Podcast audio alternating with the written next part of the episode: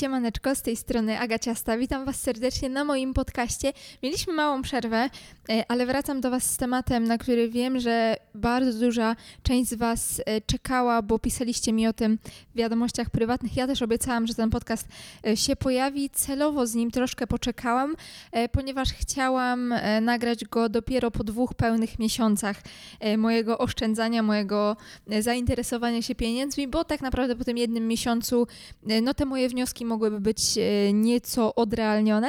Po dwóch miesiącach oczywiście to też nie jest e, już taki, wiecie, konkretny raport moich, raport, moich raportów, raport raportów, raport moich finansów, e, ale no już mam troszkę więcej, powiedzmy, tego doświadczenia, troszkę więcej mm, na przykład rzeczy się wydarzyło w ciągu tych dwóch miesięcy, więc też więcej jestem w stanie Wam powiedzieć. I tak jak widzicie po tytule, podcast dotyczy finansów. Wiem, że to jest temat, e, którego jeszcze tutaj na podcaście nie poruszałam, ale poruszyłam go mm, no jakieś dwa miesiące temu właśnie na moim Instagramie i on wywołał po prostu burzę.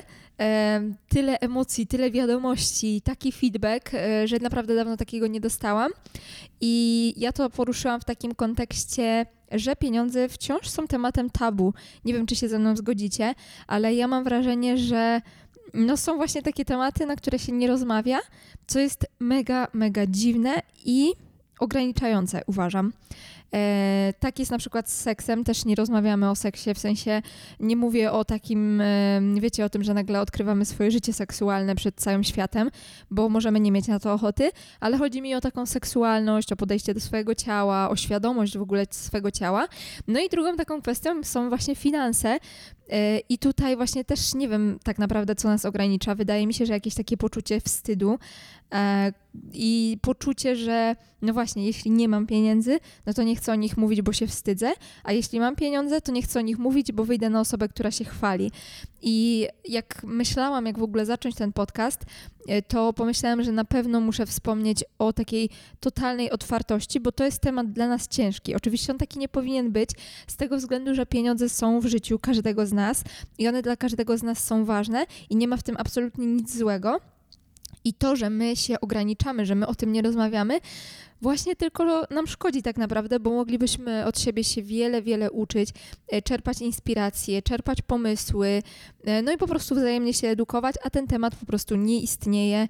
E, no i jeśli już się pojawia, to w taki negatywny sposób, że właśnie albo ktoś się chwali pieniędzmi, albo ktoś narzeka, że ich wiecznie nie ma. Jakby nie ma takiego pozytywnego aspektu pieniędzy, a przecież one są cholernie pozytywne i po to je zarabiamy, żeby nam się żyło lepiej.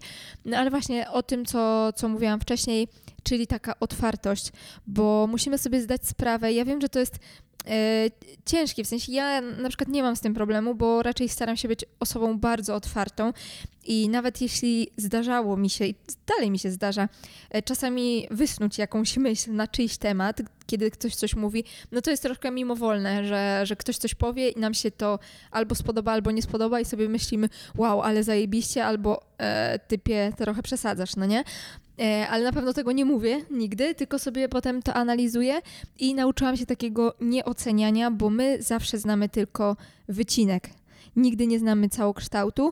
I tutaj w finansach to jest bardzo, bardzo takie wrażliwe pole, y, no bo właśnie nie, nie mamy pojęcia od czego ktoś zaczynał, y, nie mamy pojęcia jak on od dziecka był um, nastawiony do pieniędzy, czy te pieniądze były w jego życiu od zawsze i na przykład jest przyzwyczajony, że nie wiem, w wieku dwóch lat był pierwszy raz na Zanzibarze, w wieku trzech lat na Bora Bora, w wieku czterech na Malediwach z rodzicami.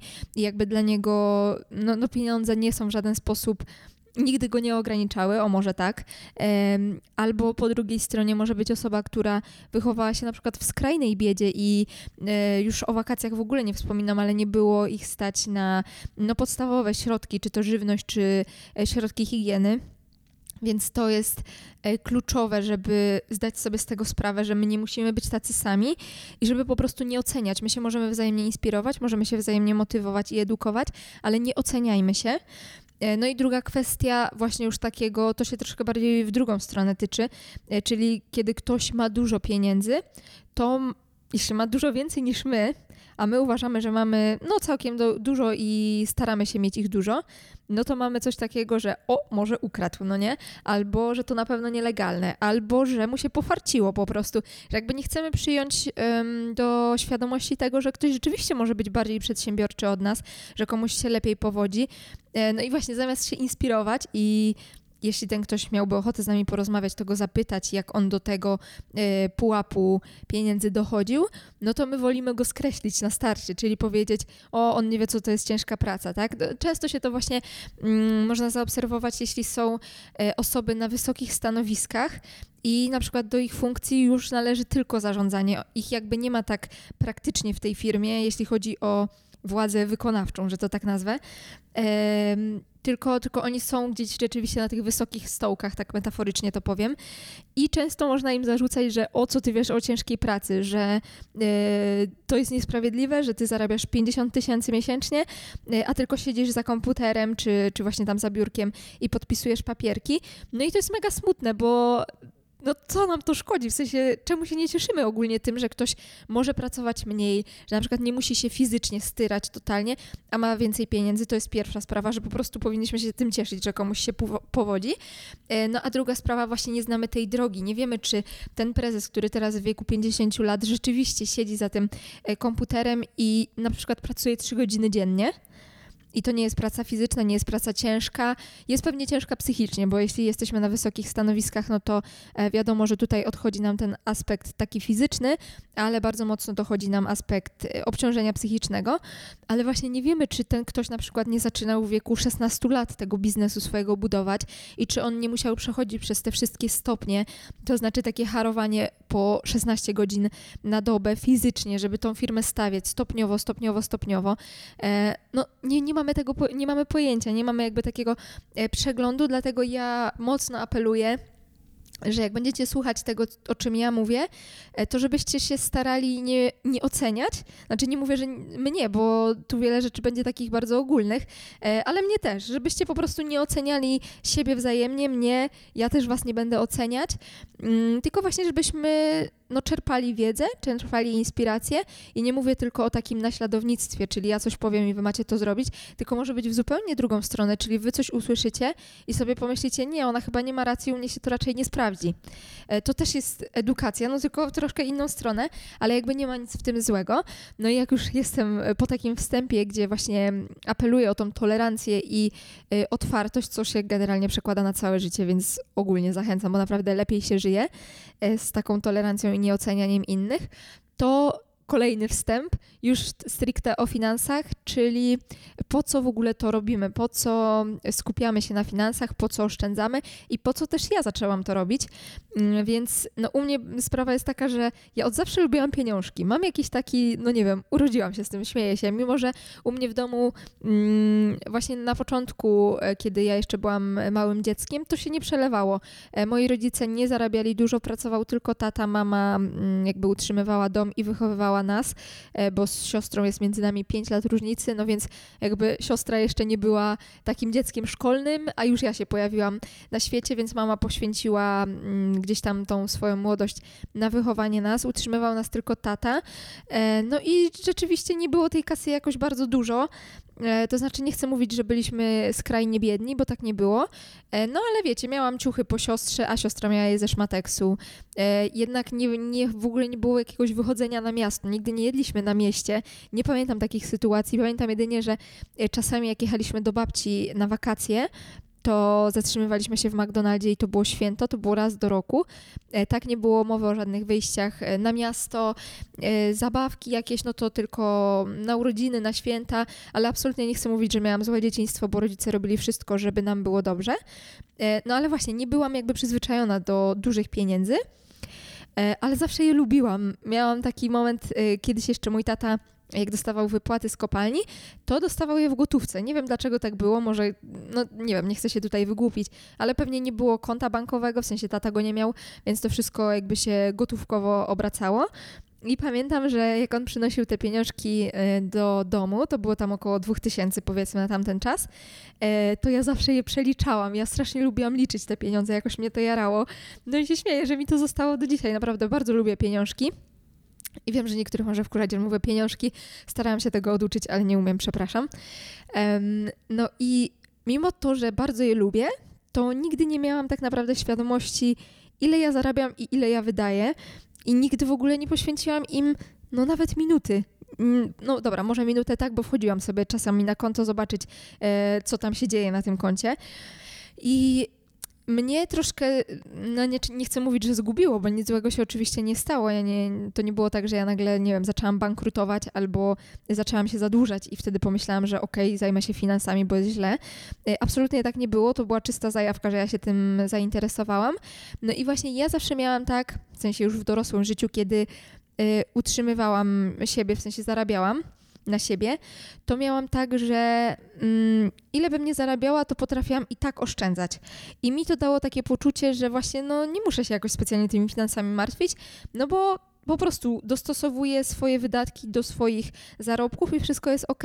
No i jak najbardziej to jest wszystko ok, ale zaciekawiło mnie to troszkę bardziej. Zaczęłam czytać, zaczęłam słuchać podcastów o przedsiębiorczości, o finansach. To mnie cholernie, cholernie zainspirowało. No i się tak właśnie pomyślałam, że kurde, ja naprawdę nie wiem, ile ja zarabiam. Z tego względu, że ja mam e, no, na ten moment cztery źródła zarobku i one są bardzo różne, w sensie jeden z nich jest tylko stały, to jest wypłata z y, WKDzik, a tak naprawdę wypłaty z mojej firmy, wypłaty z Instagrama i z YouTube'a, to są rzeczy bardzo takie... Mm, bardzo miękkie, bym tak nazwała, w sensie e, nie są stałe po prostu. Mm, to, jakie ja sobie robię wypłaty z mojej firmy, zależy od obrotów w danym miesiącu. Zawsze e, dbam o to, żeby była solidna, bardzo solidna poduszka finansowa. To mam w mojej firmie od samego początku, e, więc jakby każda nadwyżka jest dopiero rozdysponowana po wszystkich pracownikach, bo ja nie jestem sama w mojej firmie, tylko mam e, już kilkoro pracowników, więc to wszystko trzeba e, tam solidnie rozdzielić. E, YouTube to tak naprawdę też jest loteria, jak film mi pójdzie. Mm, filmiki na YouTubie zarabiają oczywiście na taką moją skalę, kiedy to jest jeden z wielu dodatków do mojej działalności. To nie są pieniądze jakieś takie, żebym ja na przykład mogła już skupić się tylko na YouTubie, bo on by mnie utrzymywał, ale to są oczywiście fajne pieniążki, bo no na przykład to jest około 500 zł raz na dwa miesiące. E, w takim, w takim okresie, kiedy nie nagrywam jakoś bardzo dużo, tylko na przykład dwa filmy w miesiącu, ale oczywiście łapią też te stare filmy. E, no, a Instagram to już totalna loteria. Czy trafi mi się jakaś fajna współpraca? E, znaczy, współprace mi się trafiają kilkadziennie, ale oczywiście ich nie przyjmuję, bo większość z nich po prostu jest totalnie niezgodna z tym, co ja bym chciała pokazywać i przedstawiać i promować. E, no więc są miesiące, kiedy rzeczywiście na przykład mam dwie współprace i wtedy mam już bardzo fajną kasę z tego, a są takie miesiące, kiedy nie mam żadnej współpracy, E, dlatego właśnie nie miałam takiej kontroli nad tym, nie wiedziałam, ile mi jakby średnio wychodzi miesięcznie i z wydatkami totalnie, totalnie nie byłam w stanie określić, czy ja wydaję 2000 zł, czy wydaję 4000, czy 6000. Naprawdę totalnie nie byłam w stanie określić tego, ile ja wydaję i to mnie troszkę zmartwiło, no że jednak uciekają mi pieniążki e, w jakiś tam sposób i to pewnie są niemałe pieniążki a ja totalnie nie wiem właśnie na co, nie byłabym w stanie tego określić. No i to zainteresowanie się finansami, e, czy w ogóle oszczędzanie, nie ma służyć tego, temu, żebyśmy teraz na wszystko sobie żałowali, bo to jest taka częsta obawa, która się pojawia w naszych głowach, e, kiedy myślimy o oszczędzaniu, to zaraz nam się to kojarzy e, właśnie z takim, wiecie, że my sobie nie kupimy, nie wiem, droższych owoców na targu, bo będzie nam szkoda. Kojarzy nam się to z tym, że będziemy chodzić w potarganych ciuchach, bo nie będziemy sobie pozwalać na lepsze lepsze e, i z takim skąpstwem po prostu, a to absolutnie nie jest z tym związane. Mądre oszczędzanie pieniędzy ma właśnie służyć temu, żebyśmy jak najwięcej mieli ich na nasze przyjemności i na rzeczy ważne dla nas, e, bo to, że my nie kontrolujemy naszych finansów, sprzyja temu, że one nam się po prostu rozpływają. I rozpływają nam się na rzeczy, z których my nie mamy realnych korzyści i o których my nawet nie myślimy. A w momencie, kiedy my się na tych finansach skupiamy, kiedy y, mamy nad tym kontrolę, to my jesteśmy w stanie sobie zaplanować na przykład jakąś wielką przyjemność. Nie mówię tutaj o kupieniu sobie pączka, tylko na przykład e, o wyjeździe, nie wiem, do Ameryki, jeśli komuś się to marzy. I to jest realne, żeby nawet nie zarabiając, ja nie mówię tutaj, że my musimy zarabiać nagle 40 tysięcy, żeby wyjazd do Stanów był czymś realnym, ale nawet zarabiając te 3-4 tysiące, jeśli my się dobrze tym finansom przypatrzymy, jesteśmy w stanie, nie wiem, odkładać 500 zł na tą przyjemność, plus na przykład 500 zł na naszą e, poduszkę finansową, czy tam zabezpieczenia finansowe. E, I po jakimś czasie, wiadomo, im więcej odkładamy, tym szybciej to marzenie się spełni. E, Im wolniej, no tym będziemy musieli na to czekać, ale mamy taką moc sprawczą, że to właśnie nie jest tak, że to się gdzieś tam dzieje, że to niby jest moja kasa, ale tak naprawdę ja nie wiem, ile jej jest, nie wiem, na co ona się wydaje. To jest straszne. My sobie odbieramy sami kontrolę nad finansami, a możemy takie kontrolować, żeby one po prostu pracowały dla nas, a nie my dla nich. E, czyli to nie jest tak, że my teraz zajeżdżamy się i tak naprawdę nic konkretnego z tego nie mamy, bo te pieniądze się rozpływają, tylko chodzi o to, żeby te pieniądze uczciwie zarabiać, mądrze nimi zarządzać i żeby nam starczało na to wszystko, co dla nas jest istotne. I tu ponownie, dla jednego istotny będzie wyjazd do Stanów, dla kogoś innego istotny będzie zakup domu, dla kogoś innego będzie istotny zakup e, trzech nieruchomości pod inwestycje, dla kogoś innego istotne będzie utrzymanie rodziny, dla kogoś innego będzie istotne opłacenie na przykład mamie wyjazdu do sanatorium. Tu jest znowu powrót do tej otwartości, do tego, żebyśmy po prostu nie oceniali, bo każdy z nas będzie miał inne potrzeby i to, co dla nas, dla mnie, dla ciebie może się wydać na przykład takim szczytem już e, burżuazji, dla kogoś będzie czymś zupełnie normalnym, czymś na wyciągnięcie ręki i nam, nie nam to oceniać, jakby to jest jego życie e, i to, że my patrzymy inaczej, no to jest jakby tylko nasza sprawa i ani ten ktoś nie jest zły, ani my nie jesteśmy w żaden sposób źli, po prostu jesteśmy inni i to jest super, że się różnimy. E, no i tak, kolejna rzecz, dla której warto y, zajmować się tymi finansami i w ogóle oszczędzać, to jest nasze bezpieczeństwo i nasza wolność.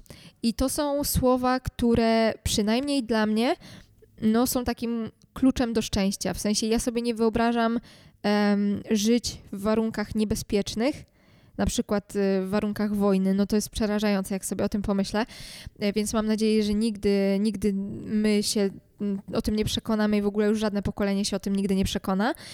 E, ale chodzi też o taką wolność, e, to znaczy nie być zależnym od nikogo i właśnie po to my powinniśmy mieć określoną sumę na koncie, e, sumę oszczędności, żeby nigdy nie musieć się płaszczyć przed kimś, kto nas nie szanuje, tylko dlatego, że my jesteśmy od niego zależni. I już Wam to mówię na przykładzie bardzo codziennym, Mam nadzieję, że nie macie, nie macie z tym doświadczenia, ale wyobraźcie sobie, że jest osoba, która ma kredyt. Mm, czy to na mieszkanie, czy to na dom, na co tam chciała wydać, e, nieważne, ale jest to spory kredyt na co najmniej kilka lat, jak nie kilkanaście. I na przykład rata kredytu wynosi 2-3 tysiące złotych miesięcznie. Ten ktoś zarabia 4,5 tysiąca, no tak strzelam. Jeśli ma 3 tysiące kredytu, no to powiedzmy, że zarabia 4-4,5 tysiąca. Dodatkowo nie ma żadnych, absolutnie żadnych oszczędności, co znaczy, że jeśli dzisiaj by stracił pracę, to po spłacie kredytu i po spłacie zobowiązań stałych nie ma totalnie za co żyć. I ten ktoś jest regularnie poniżany przez swojego szefa, jest wyzywany, jest wyzyskiwany, e, nie ma żadnej radości z tej pracy żadnej satysfakcji, żadnej ścieżki rozwoju. Płakać mu się chce, jak musi iść do tej roboty, ale co on ma zrobić? Ma się zwolnić i y, szukać nowej pracy, jak on nie ma za co przeżyć. On nie ma fizycznie żadnych pieniędzy na to, nawet żeby pozwolić sobie na jeden miesiąc bezrobocia. I właśnie o to chodzi, żebyśmy, nie, nie chodzi właśnie o to, żebyśmy e, teraz sobie na koncie zbierali miliony i z nimi poszli do grobu ich nie wydawali, tylko chodzi o to, żebyśmy sobie zapewnili bezpieczeństwo i wolność. I tutaj pojawia się temat poduszki finansowej. Poduszka finansowa to jest takie zabezpieczenie, które jest um, na naszym koncie, czy jeśli wolimy gotówkę, chociaż no, e, tam dużych kwot, to lepiej, lepiej nie trzymać jednak w domu, no bo różne rzeczy mogą się zadziać, chociaż no bank też nie jest w 100% pewny oczywiście, e, ale poduszka finansowa to jest taka kwota pieniędzy, która pozwoli nam przeżyć bez pracy, utrzymując ten sam komfort życia. To znaczy, jeśli ja na ten moment mam na przykład 4000 kosztów stałych, to moja poduszka finansowa, w zależności od tego, jak chcemy do niej podejść, o tym też zaraz powiem, to jest 6 razy 4000 czyli 24 tysiące to jest moja poduszka finansowa, jeśli musiałabym sobie poradzić pół roku e, bez jakiego, jakiejkolwiek wypłaty, a może się tak zdarzyć. Ja wiem, że teraz to się może e, Wam wydawać takie błahe, że no kurde, czemu miałabym nagle 6 e, miesięcy nie pracować, w ogóle nic nie zarabiać, no ale wypadki niestety chodzą po ludziach. No wyobraźcie sobie, że e, przydarzy nam się jakaś straszna choroba, oczywiście odpukać w niemalowane, mam nadzieję, że nikomu z nas się to nie przydarzy, ale może się to przydarzyć. E, no i nie masz żadnej pracy, nagle jesteś no, obłożnie chory, nie możesz wychodzić z łóżka i oczywiście możesz dostać jakiś pewnie zasiłek i możesz się o to wszystko e, starać i ubiegać, ale zanim ty te pieniądze dostaniesz, ty musisz za co opłacić mieszkanie. Nie mogą cię wywalić z mieszkania, więc musisz opłacić mieszkanie, prąd, e, internet, e, telefonię, mm, nie wiem, jakieś właśnie twoje jeszcze inne zobowiązania, które masz. No plus masz ten kredyt na głowie, no bo to jest właśnie mm, takie, że my biorąc kredyt, czasami zapominamy się, że życie może się różnie potoczyć. Więc e, Poduszka finansowa, tak jak mówię, może być na 6 miesięcy, czyli w moim przypadku, jeśli bym wydawała 4000 miesięcznie e, i chciałabym żyć dalej na tym poziomie, nawet bez pracy, przez 6 miesięcy bez zarobków 24 tysiące złotych muszę mieć zaoszczędzone, odłożone na koncie i nie ruszam tych pieniędzy. One są totalnie na czarną godzinę. Y, a zaleca się, jeśli ktoś na przykład nie jest sam w gospodarstwie domowym, tylko ma na swoim utrzymaniu rodzinę i to na przykład rodzinę czteroosobową, y, to wiadomo, że ich koszty stałe są też większe, bo się y, rozkłada się to na czterech członków rodziny. No to zakładając, że na przykład oni żyją za 6 tysięcy miesięcznie, to E, jeśli się nie mylę, specjaliści finansowi zalecają, żeby dla nich poduszka finansowa wynosiła e, dwunastokrotność tej kwoty, czyli żeby zabezpieczała właśnie na rok i przy wydatkach 6 tysięcy mm, miesięcznie pomnożyć to razy 12 to daje, jeśli się nie mylę, 72 tysiące e, złotych oszczędności.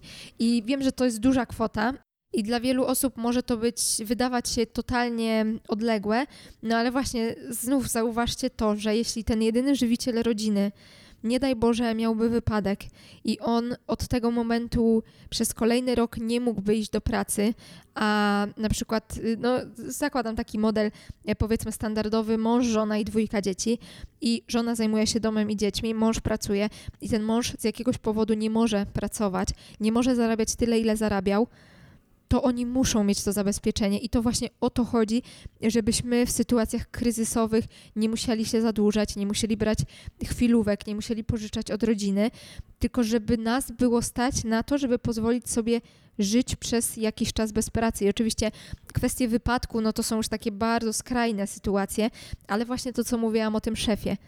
Nienawidzimy swojego szefa, nienawidzimy swojej pracy i nie możemy sobie pozwolić na to, żeby szukać innej, bo nie mamy na to czasu, bo musimy się zajeżdżać w tej robocie, żeby przeżyć do e, kolejnej wypłaty po prostu. No i to jest właśnie bardzo, bardzo smutne, że stajemy się po prostu niewolnikami własnych pieniędzy, jeśli nie mamy oszczędności. Dlatego ja cholernie mocno Was zachęcam do tego, żeby tym finansom się przyjrzeć i żeby na to nie patrzeć na, jak na coś, e, co nas ogranicza, tylko wręcz przeciwnie, na coś, co nam może dać wolność. I wiem, że to może się wydawać takie w ogóle bardzo odległe, jeśli wy nigdy nie patrzyliście na te swoje finanse, ale dajcie sobie takie 10 minut, zastanówcie się nad tym, jak wyglądają wasze finanse i załóżcie najgorszy scenariusz, co mogłoby się wydarzyć, że właśnie tracicie pracę, e, tracicie jakikolwiek dochód, a macie te same koszty, które musicie pokrywać, czyli najczęściej w większości e, polskich rodzin to jest kredyt, e, to jest wynajem czy tam e, czynsz za mieszkanie, to są właśnie opłaty za szkołę, właśnie za jakieś lekcje dodatkowe dla dzieciaków. No mamy mnóstwo zobowiązań, każdy z nas ma troszkę inne. I musimy sobie zdać sprawę z tego, że my potrzebujemy tych pieniędzy i nie potrzebujemy ich od pierwszego do pierwszego, od pierwszej wypłaty, od wypłaty do wypłaty, tylko w dłuższej perspektywie czasu będziemy potrzebować tych pieniędzy. I to jest ważne, żeby właśnie w ten sposób się zabezpieczyć. I myślę, że bardzo ten wstęp tak mocno, mocno tutaj poruszyłam, rozbudowałam. I chcę teraz troszeczkę przejść dalej i już Wam powiem, o czym teraz będziemy rozmawiać. A, jeszcze chciałam Wam w ogóle polecić, yy, znaczy polecić. Też trudno mi jest to nazwać poleceniem, bo ja tak naprawdę bardzo krótko jestem w tym temacie finansów, więc nie chciałabym się tutaj e, no, dać złej polecajki, ale po prostu powiem, czego ja słucham, z czego ja się uczę. Jeśli wy będziecie chcieli, mm, no jakby zrobić to samo, no to ok, ale jakby nie ręczę za to, że to są, wiecie, jedyne dobre źródła. Ale moje główne zainteresowanie, e, jeśli chodzi o podcasty, to jest oczywiście mała, wielka firma. Ja pana Marka będę polecać do końca życia, bo jestem po prostu zakochana w tym, jak on podchodzi do mm, pracy, do przedsiębiorczości i do tego wszystkiego, co robi. I to jest e, podcast o firmach, o przedsiębiorczości. To nie jest podcast stricte o finansach, ale tam o te finanse bardzo mocno się ocieramy. I to jest podcast po prostu, który uważamy, że każdy powinien przesłuchać, niezależnie czy ma własną firmę, czy planuje ją mieć. No, geniusz. E, jeśli chodzi o tak już stricte finansowo, to Marcin Iwódź i Michał Szafrański. Myślę, że właśnie jeśli ktokolwiek z Was się zaczął interesować finansami, to zna dobrze te nazwiska.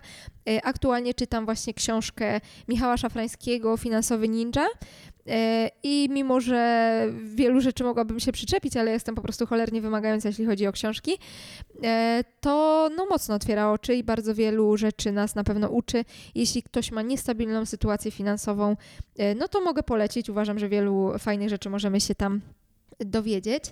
I co też często gubi wiele osób, to jest to, że zarabiamy dużo, więc nie musimy kontrolować tych finansów. A bardzo często jest tak, że tym dużym dochodom towarzyszą duże inwestycje i też może, możemy w ogóle tak w dzisiejszym świecie bardzo musimy uważać na to, jak my na kogoś e, patrzymy, bo wielu ludzi kreuje się na ludzi bardzo bogatych, chce nas uczyć wielu rzeczy właśnie z tej perspektywy, że oni do czegoś tam doszli, a my musimy sobie zdać sprawę z ich wartości netto. Wiem, że to tak dziwnie brzmi, jeśli się mówi tak o człowieku, e, ale to jest termin szeroko mm, używany. Wartość netto to jest taka wartość człowieka, e, która pozostaje jeśli on spłaci wszystkie zobowiązania. To znaczy, jeśli ktoś ma trzy mieszkania i zajebisty samochód, y, to my możemy go postrzegać jako kogoś bogatego. Ale jeśli podliczymy, ile on ma kredytów na te mieszkania i ile wynosi leasing tego samochodu, albo właśnie kredyt też na ten samochód, to może się okazać, że ten ktoś jest kilkaset tysięcy na minusie. Jego wartość netto jest ujemna i nawet jeśli on by sprzedał te mieszkania, to i tak to nie pokryje na przykład kosztów tych kredytów, a ten ktoś na przykład nie ma oszczędności, może mieć, nie wiem, 10 tysięcy e, oszczędności, jeśli chodzi o taką gotówkę, którą on na ten moment może wydać, a wszystkie inne pieniądze to są pieniądze, które on płaci bankowi, to nie są jego pieniądze. E, więc to też musimy tak jakby troszkę was na to uczulam, bo e, no, no jest troszkę moda na to, nie ma co się oszukiwać, że w modzie jest teraz mieć wielkie luksusowe chaty, zajebiste samochody, najnowsze jakieś tam S-klasy dobra, nie znam się na samochodach, nie będę się ośmieszać. E, I my musimy sobie zdać sprawę, że właśnie to wszystko może być wynajmowane i że to wcale nie jest własnością tego człowieka, żeby po prostu się na to nie nabierać. Nie mówię, że jest coś złego e, w bogatych, w sensie w drogich samochodach czy w drogich domach, ale, ale no jakby też nie żyjmy ponad stan. I właśnie często jest tak, że jeśli zarabiamy dużo, to też mocno wzrastają nasze wydatki, no bo czemu mam sobie nie pozwolić? Czyli e, ja to też mocno widziałam po sobie. Ja jak zaczynałam zarabiać, pomijając już takie, wiecie, dorabianie sobie gdzieś tam w wakacje, że e, malowałam płoty i zarabiałam 50 zł e, no raz w tygodniu powiedzmy, do takiego poziomu, gdzie zarabiałam najniższą krajową, jak pracowałam w strefie, na strefie ekonomicznej w Gliwicach. E, na tamten moment to, jeśli się nie mylę, bez premii było 1600 zł miesięcznie i rzeczywiście zarabiałam takie pieniądze. E, jak była premia, to było 150 zł więcej. Jak były nadgodziny, to czasami udawało się e, dobić do 2000 zł, więc to były moje zarobki takie początkowe w pracy zawodowej. I wtedy też odkładałam, też sobie jakoś radziłam i, i było wszystko ok. No ale właśnie wtedy na przykład kupiłam sobie buty za 120 zł i to był dla mnie duży wydatek. A e, później, jak gdzieś tam eskalowało to moje, e, ta moja przedsiębiorczość i moje zarobki, no to nagle okazało się, że wydaję na buty 600 zł miesięcznie i wciąż nie uważam się za kogoś bardzo rozrzutnego, bo wciąż bardzo dużo oszczędzam, no ale właśnie zmieniają nam się troszkę potrzeby i troszkę czasami się możemy zapomnieć. I nie mówię właśnie o tym, że że e, ktoś zarabia dużo, ciężko pracuje na to i on ma sobie teraz nie pozwolić na przykład nawet na torebkę za 6 tysięcy, jak wiem, że te e, Louis Vuitton właśnie po tyle chodzą, no to jeśli kogoś stać, to mi nic do tego, niech on sobie to kupi, tylko właśnie, żeby mieć świadomość, że okej, okay, mogę sobie kupić tą torebkę, ale muszę też na przykład z tej wypłaty 30 tysięcy miesięcznie odłożyć sobie, jeśli tyle zarabiam teraz, to muszę to wykorzystać, muszę to wykorzystać na budowanie poduszki finansowej, na zabezpieczenie się na przyszłość. O, i to, o czym nie powiedziałam na początku, Dlaczego w ogóle powinniśmy oszczędzać? To jest kwestia emerytury. Ja wiem, że my jak teraz jesteśmy młodziutcy, e, ja mam teraz 25 lat, no to ja o emeryturze e, długo, długo bym jeszcze nie myślała, gdyby nie właśnie ta moja edukacja finansowa, czyli to, że kiedyś ta emerytura będzie, jeśli do niej dożyję oczywiście. No i na ten moment to jest 65 lub 67 e, lat, to jest wiek emerytalny w Polsce, więc no dla mnie no to jest za 40 lat, tak, około. E, I wierzenie w to, że za 40 lat nasze państwo będzie nam cokolwiek wypłacało, jest bardzo optymistyczne. E, raczej to wszystko skłania się w kierunku tego, że rzeczywiście nie da się wyżyć z pieniędzy państwa. Nasze państwo aktualnie tylko i wyłącznie się zadłuża i to, że teraz e, jest taki system rozdawania tych pieniędzy i no, rząd po prostu przekupuje sobie wyborców, to się na nas cholernie odbije i te pieniądze nie będą spadać z nieba. I odbije się to między innymi pewnie na emeryturach, na e, podatkach, które będziemy płacić dosłownie od wszystkiego, e, więc ja nie liczę na to, że dostanę od rządu cokolwiek na swoją emeryturę. I jeśli dostanę, to fajnie, to się miło zaskoczę. E, no ale emerytury tak naprawdę no teraz są śmieszne, w zależności oczywiście kto gdzie pracował, no ale jeśli się nie mylę, moja babcia e, ma emerytury swojej około 900 zł, była pielęgniarką przez wiele, wiele lat. E, I całe szczęście ma jakąś tam rentę, chyba po śmierci dziadka, który był górnikiem. I rzeczywiście kopalnia wypłaca e, fajną kasę, taką, że moja babcia jest po prostu w stanie się utrzymać. No ale ile jest takich staruszków, którzy są samotni i którzy właśnie mają tę, tą emeryturę tak znikomą, a mają na przykład leki, które muszą miesięcznie wykupywać za 600 zł, e, plus ten wynajem mieszkania czy tam opłaty, no to jest przerażające.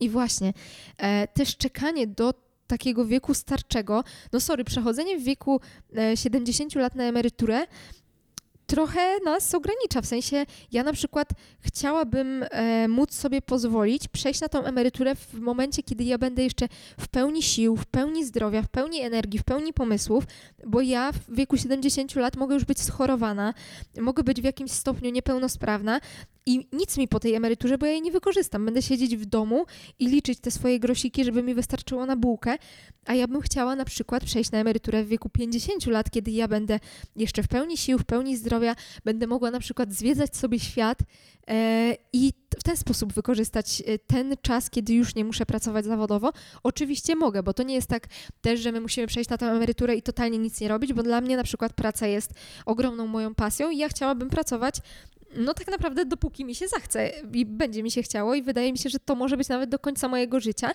ale właśnie chciałabym pracować w późniejszych latach w taki sposób, żeby mi to absolutnie nie kolidowało ze spełnianiem swoich marzeń. I to jest taki, uważam, że super plan i każdy z nas e, myślę, że chciałby mieć właśnie taką tą, nawet nie mówię, że starość, bo 50 lat to przecież żadna starość, no ale powiedzmy przejść na emeryturę w wieku 50 lat i zakładając, że będziemy żyli do lat, nie wiem, 80, 90, mieć 30 czy 40 lat, na cieszenie się tym życiem. I oczywiście, no im będziemy starsi, tym to wszystko będzie wyglądało inaczej, e, ale to jest super i właśnie o tej emeryturze powinniśmy myśleć i odkładać właśnie na emeryturę już teraz, no bo to, że coś tam odprowadzamy sobie z naszych zarobków i nie wiem, nasz pracodawca coś e, odprowadza, no to okej, okay, możemy się łudzić, że to nam wystarczy na godne życie za 30 lat, ale wszystkie prognozy tych właśnie osób, które ja słucham, od których się uczę i którzy są ekspertami, bo ja ekspertem nie jestem, e, oni mówią, że nie ma co liczyć na godziwą emeryturę od państwa, dlatego kluczowe jest, żeby już teraz odkładać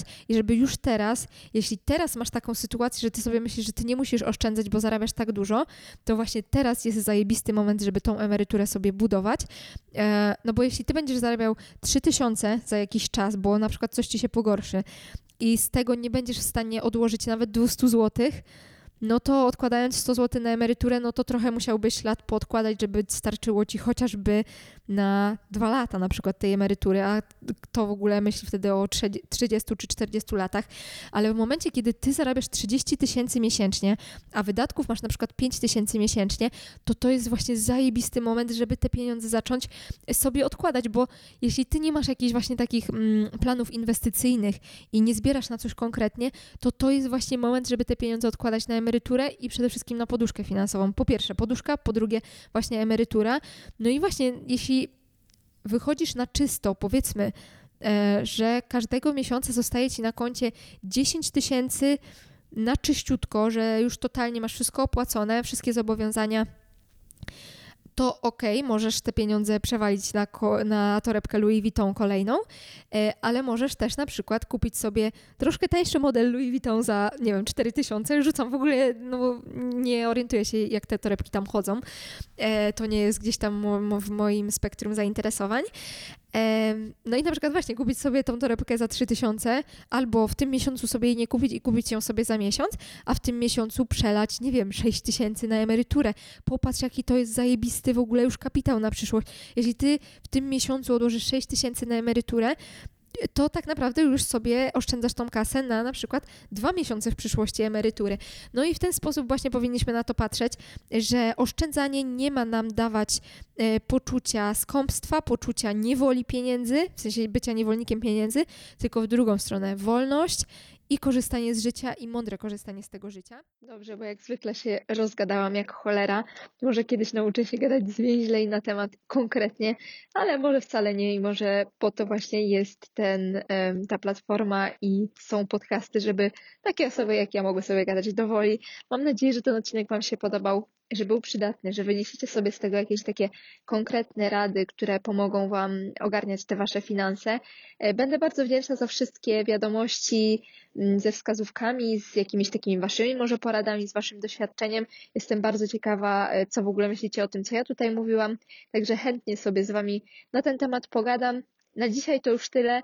W kolejnej części tego podcastu oczywiście spotkamy się już za tydzień. Tam kolejna porcja e, wskazówek, rad i mojej paplaninki. Także jeśli macie ochotę posłuchać, to zapraszam Was tutaj już za tydzień. A za dzisiaj bardzo, bardzo Wam dziękuję. Ściskam i buzielce.